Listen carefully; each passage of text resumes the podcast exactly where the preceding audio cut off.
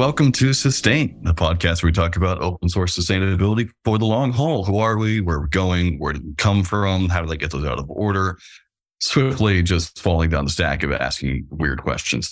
Really excited to have another guest here today at State of Open. This is again the first conference of its type here in the UK, focusing on UK Open everything.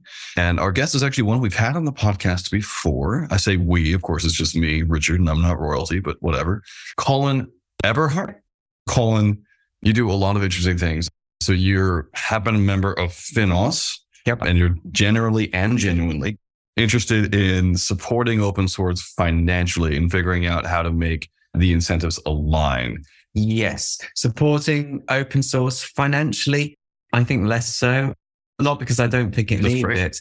There's a lot of attention on, on financial support, which there should be. I don't think there's enough attention on other aspects of supporting open source. So I think there's an imbalance. So financial, yes. Open Collective, Tidelift, the sponsorship, Linux Foundation, or all the organizations putting money in, great. Totally encourage that. But we need more than that. And just to refresh my context in the context of our listeners, you work at a consultancy. Yeah. Software consultancy. So yeah, we are part of the community that does a lot of taking. We hmm. build a lot of great applications for our clients and a lot of it, as you'd expect, uses open source Yep. software. And that's the way the world is at the moment. So I do want to get back to how do you support open source projects. I know this is something you talked about yesterday at some of the Sustain sessions, which are upstairs in our separate room, which is pretty cool. But I did have another question first for you, which is what are you getting out of State of the Open? Why are you here? How's it going for you? I'm really enjoying it. I'm impressed at the scale of the event. To the best of my knowledge, we haven't had any events in the UK which have been focused on or dedicated to open source before. So I'm quite impressed that they've pulled off an event of this size straight out of the blocks. I'm ambitious, but I'd have gone for something smaller in the first round. So to come in and see, okay, QE2, I've been here before for events like QCon, which is massive. Yep. So lots of respect to them for having pulled off an event of this scale. That, that's really cool. And I really hope it's here to stay because I think it's an important topic to be discussing. We've had open source events in the UK before, and there are open source bodies focusing on open Mm. data. Software Sustainability Institute comes directly to mind up in Edinburgh. And there's other sorts of things before. JOS is run by a Brit.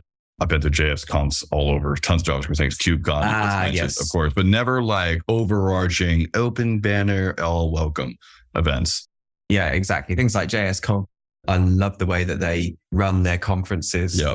And franchise is probably the wrong word to use because that implies that it's financial. But it's, No, but it's pretty similar. But Yeah. yeah, I think that's fantastic. But that is focused on the technology. Yeah. It's focused on JavaScript, which happens to be open source, and they run it in a fashion which I think people in open source respect the way that they run it, but it's not focused on open source in general. So Yeah. I think it's really great to get a, a big conference focused specifically on open source.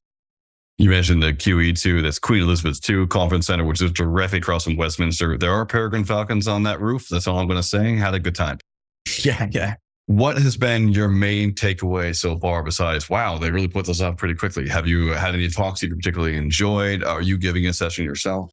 I did a talk yesterday, and one of the things that I find as a speaker is I find it hard to concentrate until I've done my talk, uh, which is That's fair. so I'm always happy if I'm on fairly early in an event, not because I think that makes me any more important. It's more that I can concentrate on other things. So I sat through a couple of talks yesterday and I must admit, I got halfway through them and thought, I'm not listening because I'm thinking about what I'm going to talk about in a couple of hours time. So yesterday was mostly the build up to the talk, which was mostly thinking about my talk, delivering my talk and then relaxing, which is why I came to this sort of sustain unconference because I just wanted to go into a, an environment where you just have a bit of a chat rather than listen.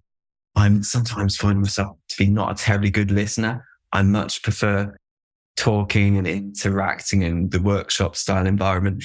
I find that engages me more than sitting and listening. Although having said that, I often pick topics I'm interested in. Yep. And what happens is maybe 50% I'll already know about. And then Yeah. my mind goes off in a tangent. I thought this morning I'm going to go to a talk about a topic I know nothing about, Always fun. which was confidential computing, which meant in the first five minutes, he was talking about things I've never heard of, Cool. which was great because I concentrated and I really enjoyed it. Yeah.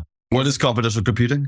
It's an interesting concept. I'm wondering whether we're going to get a log4j style moment there. So with confidential computing, it's the idea that at the moment we're shifting all of our workloads onto the cloud with free abandon effectively. And we're not really asking ourselves the question, do we trust the execution environment that it's running with it? We trust Amazon and we've got Yeah. a contract with them, but do we trust the virtualization environments? Do we trust the hardware?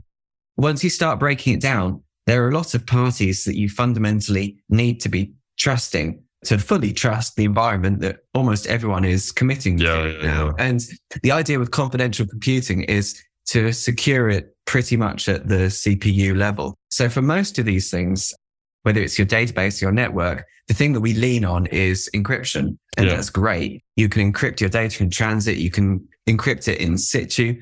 But as soon as you start doing something with it, you have to unencrypt it. So Yep. probably the, the area that you pay most attention to is the CPU or the virtualization environments. And there isn't a good solution to that Yeah. at the moment. So with confidential computing, it's the idea of having CPUs that have built in encrypt and decrypt to say they cage data in and out of memory. And then the really interesting thing, which I knew nothing about was how do you trust that you're being given a confidential computing environment? Because Yep. someone could just say, oh, it's confidential.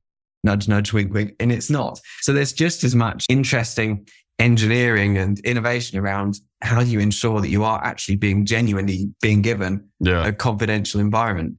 I knew nothing of that. It Yeah. was really interesting. So Yeah. that was, yeah, that was a good choice. I think I'm going to do that next. So I'm just going to go and find something that I know nothing about because that pulls my attention. Because That's a fair point. You probably have a similar problem to me that your mind goes off in too many tangents too quickly. What? Yeah, yeah, no, totally. Yeah, exactly. You're already thinking about, you- you're going to think about confidential computing for the next 15 minutes, aren't you? Yeah, well, it reminds me of a lot of conversations I've had with white hat hackers whose job it is by banks to go and figure out how to hack them. And sometimes just going into the CPU is an easier way of doing it. I must admit, one hmm. question I didn't ask at the end is I'm thinking, so we've got these CPUs, but what about the timing attacks, Spectre, that Yeah, sort of thing? How sure are they that these chips cannot be attacked in the same way that chips have been attacked? It's had, you know, they've fallen foul to some pretty nasty attacks quite recently. Yeah, it's an interesting question for open source too, because open source things is like, well, it's all open, there it is. But every open source project also depends on proprietary things. At some point, the person who's the maintainer has keys in proprietary setup. Mm, It has to run often in a proprietary environment, not including various ground up Linux boxes, which can be fine. But then they also run on a grid, which is often nationalized. Um, Yeah. Or, you know, if not nationalized works. So it's, Again, which is why encryption is your friend. Yeah. It keeps you safe. But I'd not really thought about that before. The only place you cannot have your data encrypted is in the CPU. It has to see the data to Yeah. do the work that it needs to do. That was the kind of the eureka moment for me. Now I understand what this small group of people keep going on about. And I Yep. do wonder whether there will be the, I say maybe log4j moment is not the right. well, the moment already Yeah. happened. So the moment was like Snowden's, right? The moment was Signal. The moment was saying, actually, there are massive insecurities all through the stack that you don't think about, the national Yeah. governments do think about.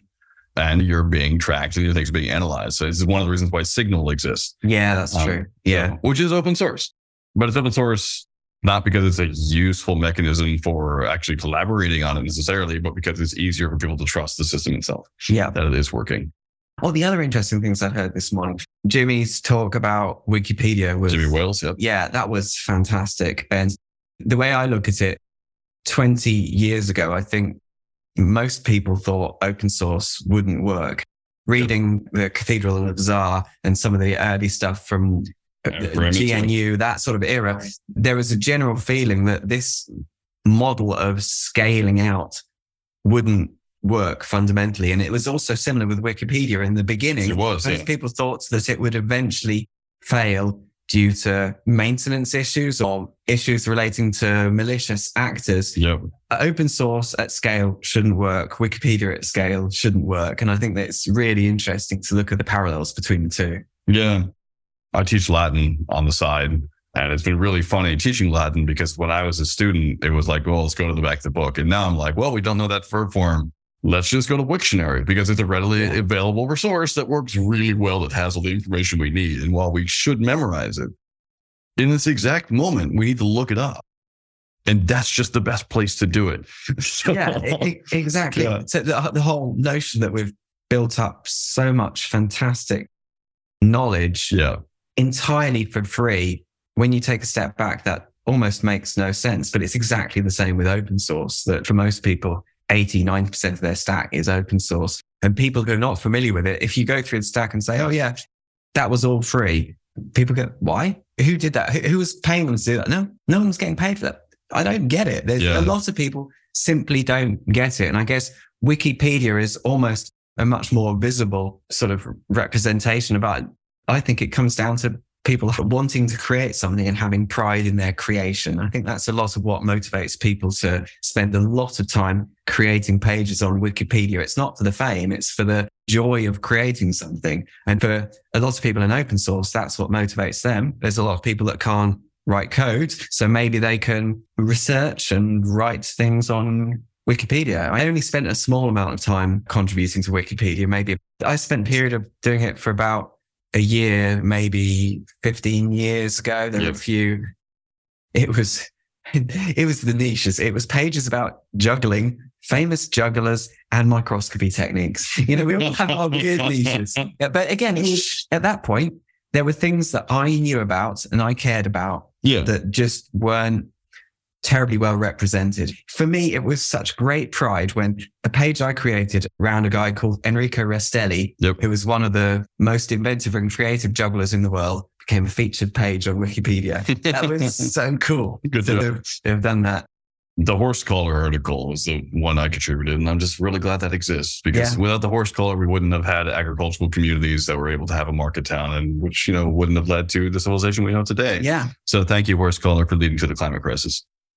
But again, we do it for part of it is, I think fun's perhaps the wrong word. I think a lot of it is pride in creating something. I think yeah, exercising humanity's plastic genius.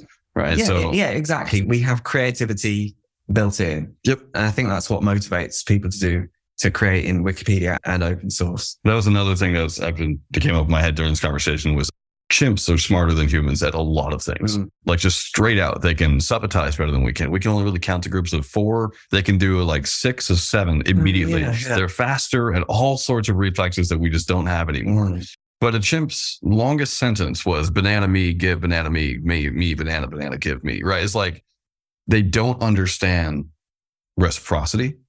Yeah. They don't understand tit for tat the same way we do. They don't have these altruistic games that they play where, hey, maybe I'll just do this for fun and other people will enjoy it. And that's great. And maybe I can collaborate with other people.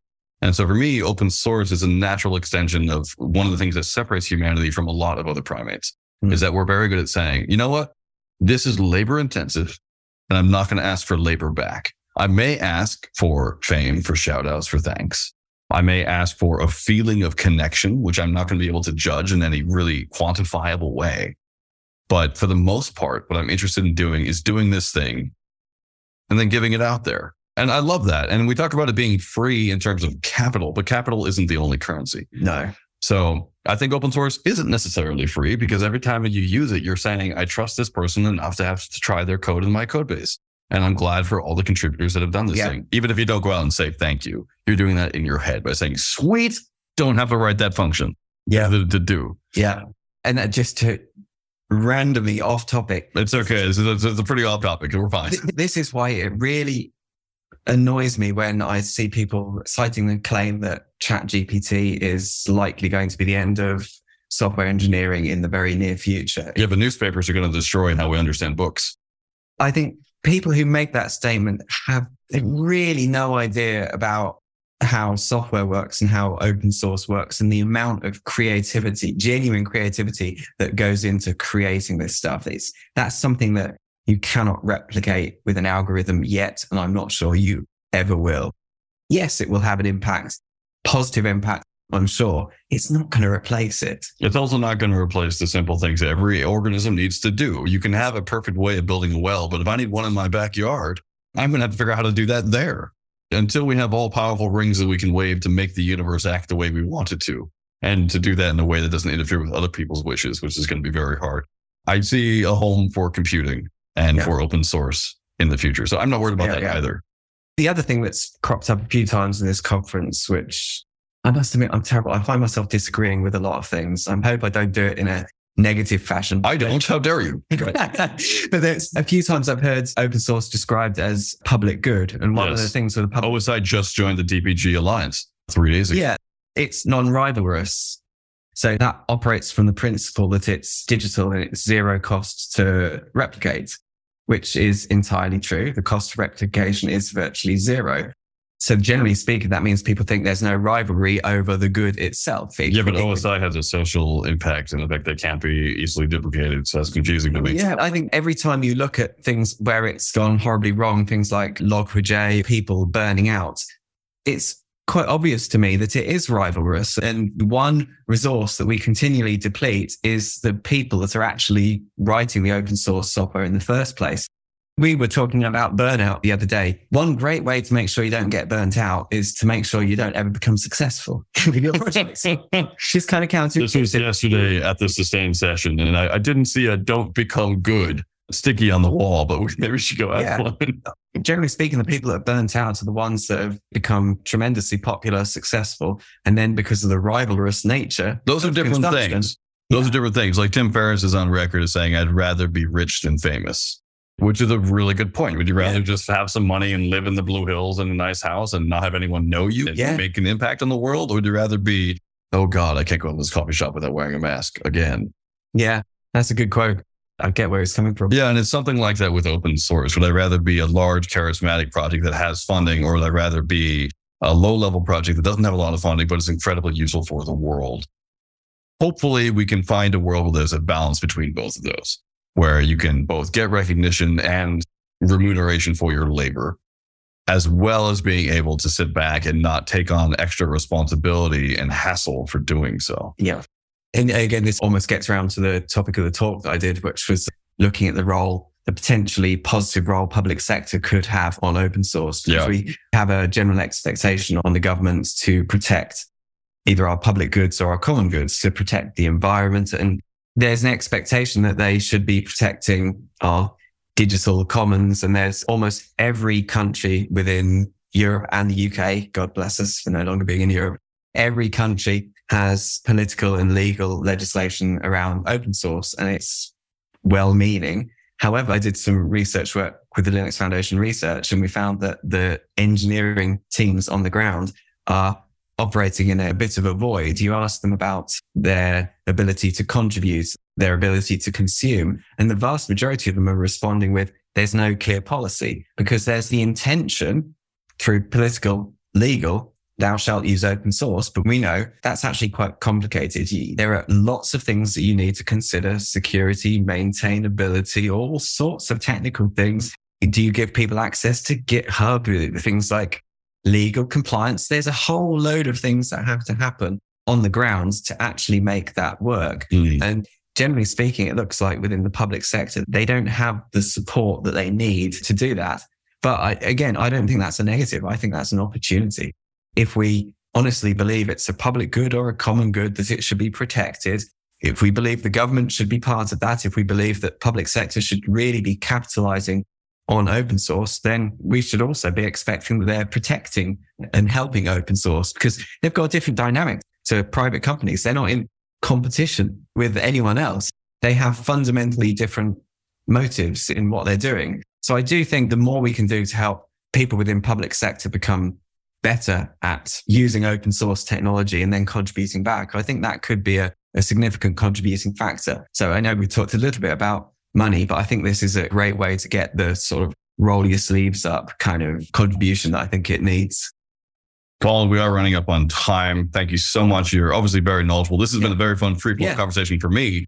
Where can people read more of your words on the interweb nets? I'm lucky enough to have a relatively unusual surname. So if you Google Colin Eberhardt. You'll find my blog, Twitter, which I don't post on much these days. And I believe that's E B E R H A R D T. Yep, that's right.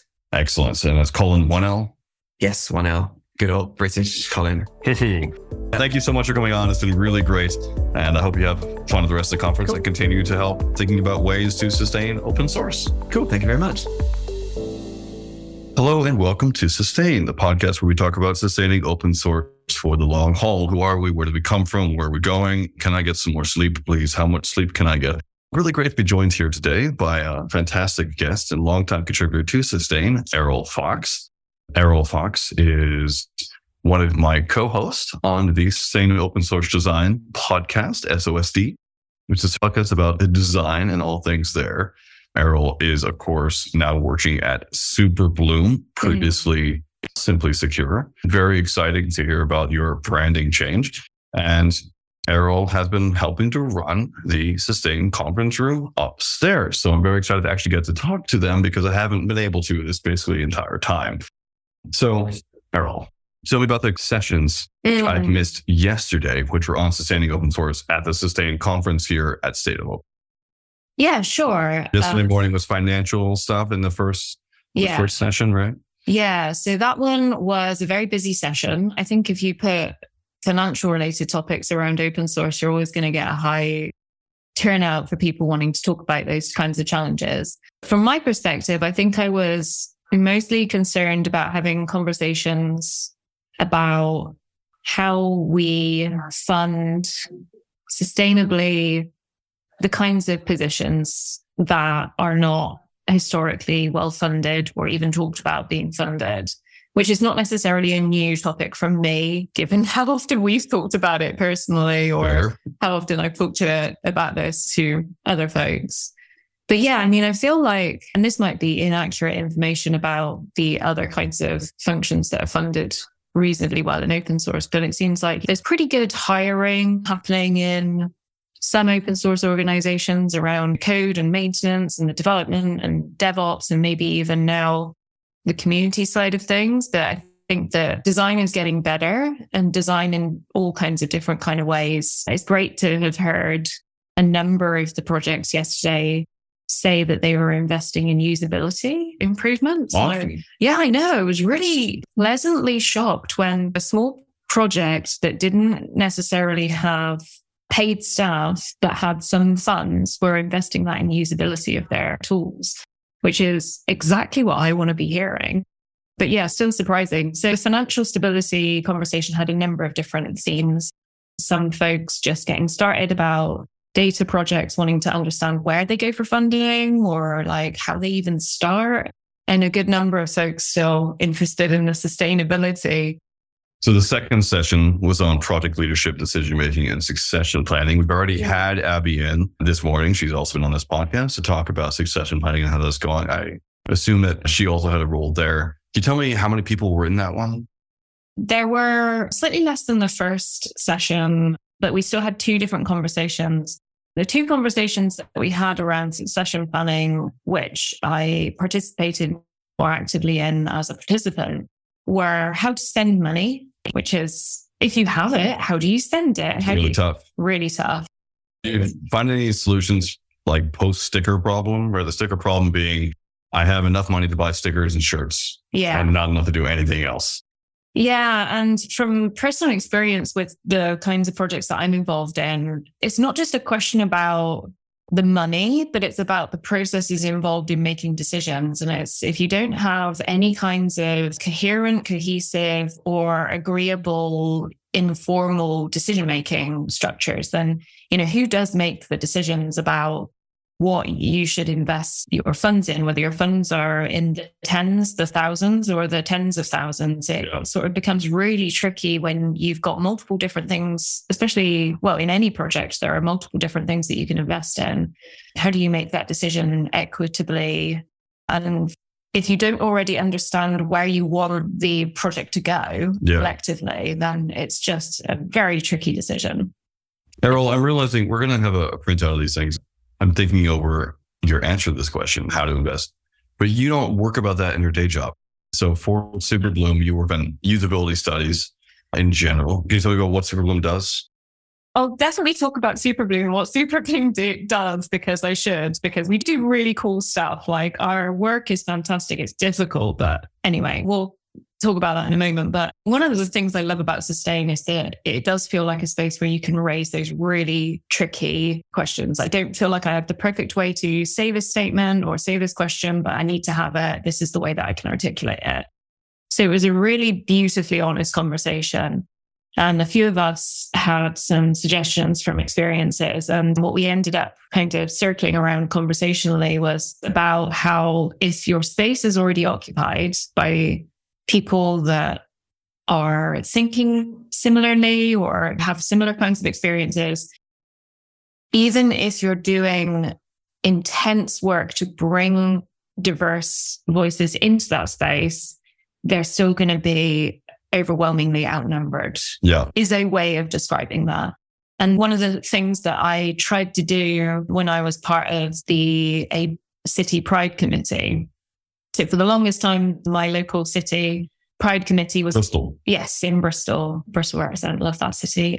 Was founded by some truly amazing white cis gay men. Fantastic have a lot of lovely, again, white, cis, gay men friends that helped out with the committee. This feels like open source. You do a thing, you start a thing, and the people that you are in community with come and help you, right? And it just tends to end up being the kinds of people that are similar to you, which is just human, right? I don't think we necessarily should feel as bad about that as we do because we do that. Trying hard not to take the all the you statements personally as a bisexual white man sitting over here. So let's go. Let's go. All no, it's all right. So yeah, the conversations were around like the difficult conversation of some of you are going to have to either take a extended break or a permanent leave from this to make space so that it is more equitable and equal because even if you stick around unless you're bringing in an equal amount of folks from different backgrounds then the numbers just don't balance which is also an issue, of course, in open source. For sure. So that was the experience that we talked about. We came up with a few sort of solutions where it was a little bit of an easing into that, like in a sense of you could create a second equal space that was equal to the community that was a little bit more about a transitionary process out yeah. that felt like a little bit more comfortable. But then again, whose comfort are we prioritizing here? It's again a tricky conversation. It's like if people don't want to leave, nobody's going to be happy about. It's incredibly hard to be happy about being asked to leave for very good reasons, but it's complicated stuff. Yeah, it's also difficult to have conversations around not just leaving, but taking up space. How much space do you take up? What's going on? There's a guest I've wanted to have come on the podcast for a long time who doesn't come on because he feels like there's just too many white men. And it's like, no, I'm good. Just give it to someone else. There's someone else you can interview. And it's like, yeah, that's a fair point.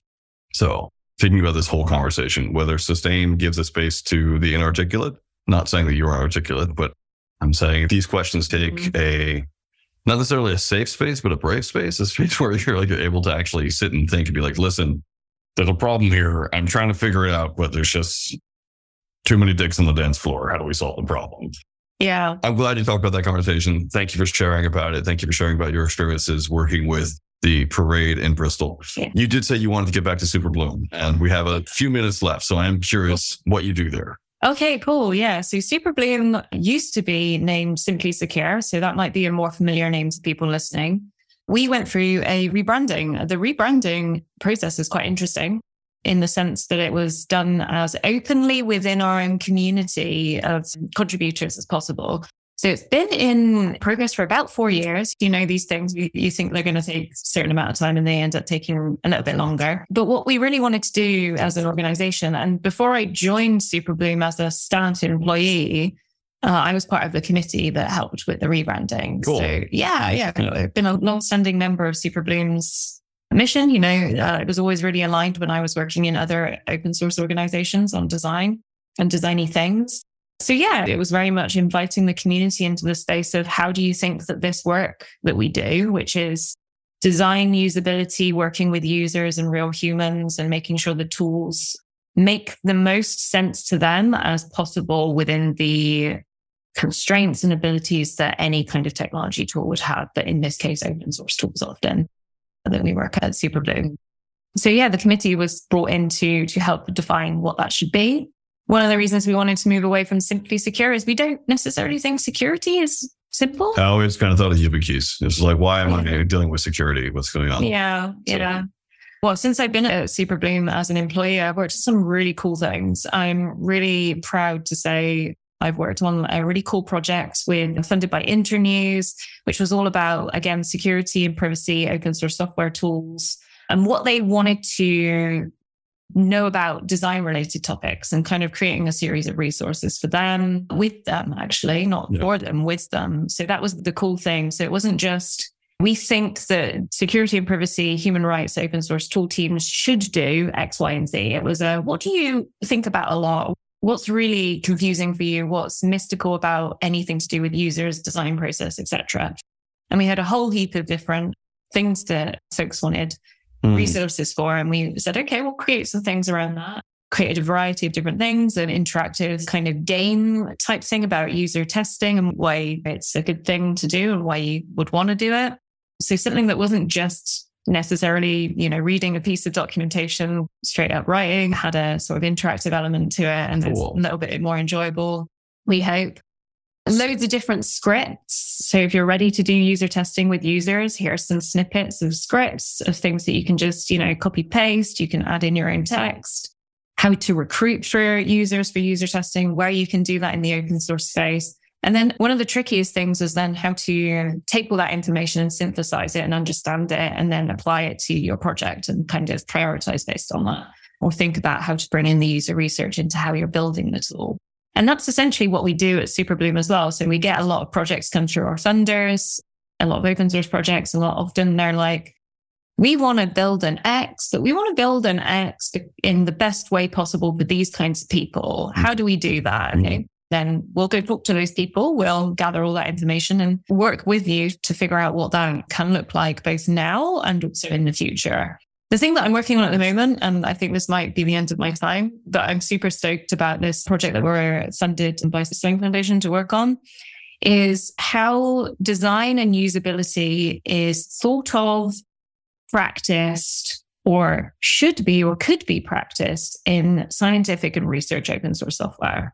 So this has been my life. Awesome. I know. This has been my life for the last six months is going to lots of different conferences, talking to people that are doing some truly, you know, That's really cool. I want to be in those conversations. Right. That's Like- awesome. it's the in, insight that we've gathered from just people working on like stuff to do with measuring the depth of ice caps on moons of Jupiter, and then people working on sound based things, and you know, people that are cataloging plant specimens in labs, and then people working on data to crunch about depression in young kids because that's a medical field, but also then just like how researchers do their research stuff. Like, so how data is processed, how we use those kinds of Python and Jupyter notebooksy type things in the research field. And Oh. Has anyone studying the most Jupyter used Jupyter notebook?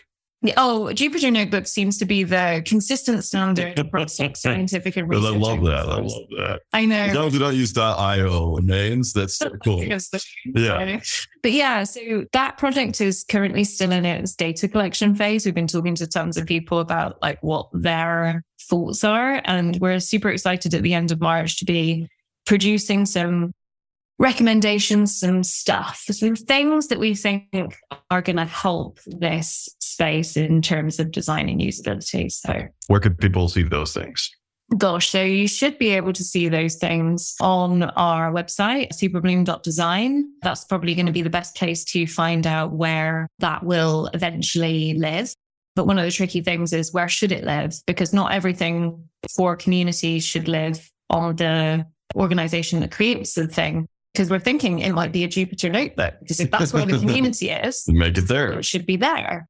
But the place where you can find the info is going to be on Superbloom's various communication channels. And where can we learn about your latest D and D exploits? Oh, I almost died in my D and D game last night. So well, that's I'm glad you're still alive. I'm feeling very vulnerable today because it was it was touch and go, touch and go for a moment last night. Have a rejuvenation spell ready.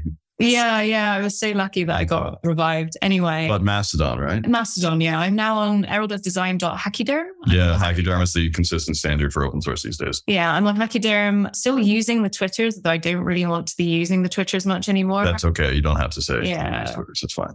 And of course, they're always available on sustaining open source design and in the sustain WX and WX, UX Thanks. and design working group WG. And can I say just the last thing is one of the things that I'd love for the Sustain Design and UX podcast is we would love more people that are not designers or UXers, projects like developers, anybody that doesn't identify as a designer. We'd love more people to come on that podcast and just be like, so these are the things that I think about when I think about design and just kind of have a chat with us about like We should do a crossover episode. That would be excellent. Let's do that. yeah. So if any developers or coders or anybody that isn't a designer is listening and wants to come and just like have a real friendly, casual chat about things they think about design, please. Have we got news for you? Awesome. Eriol, this was great. Thank you so much for coming on. It's always a pleasure to see you. Always a pleasure to hear more about what you're getting up to in the world. Good luck with everything, including the PhD, which we didn't talk about at all, which is really for the best. And I hope that you enjoy the rest of today's session. And thank you again. For all you listeners of Sustain, I hope you have enjoyed this podcast. Uh, As always, you can find this podcast at podcastsustainoss.org. You can also check out the discourse at discourse.sustainoss.org to talk about all sorts of things sustain and this podcast especially we'll have a thread for it up soon we are on twitter we are on mastodon we are around you can find us where podcasts are made please like this podcast in your app of choice if you can and you can always email me at podcast at sustainoss.org and that'll go to all the posts and me. If you have any comments thoughts suggestions please let me know. Thank you so much and good day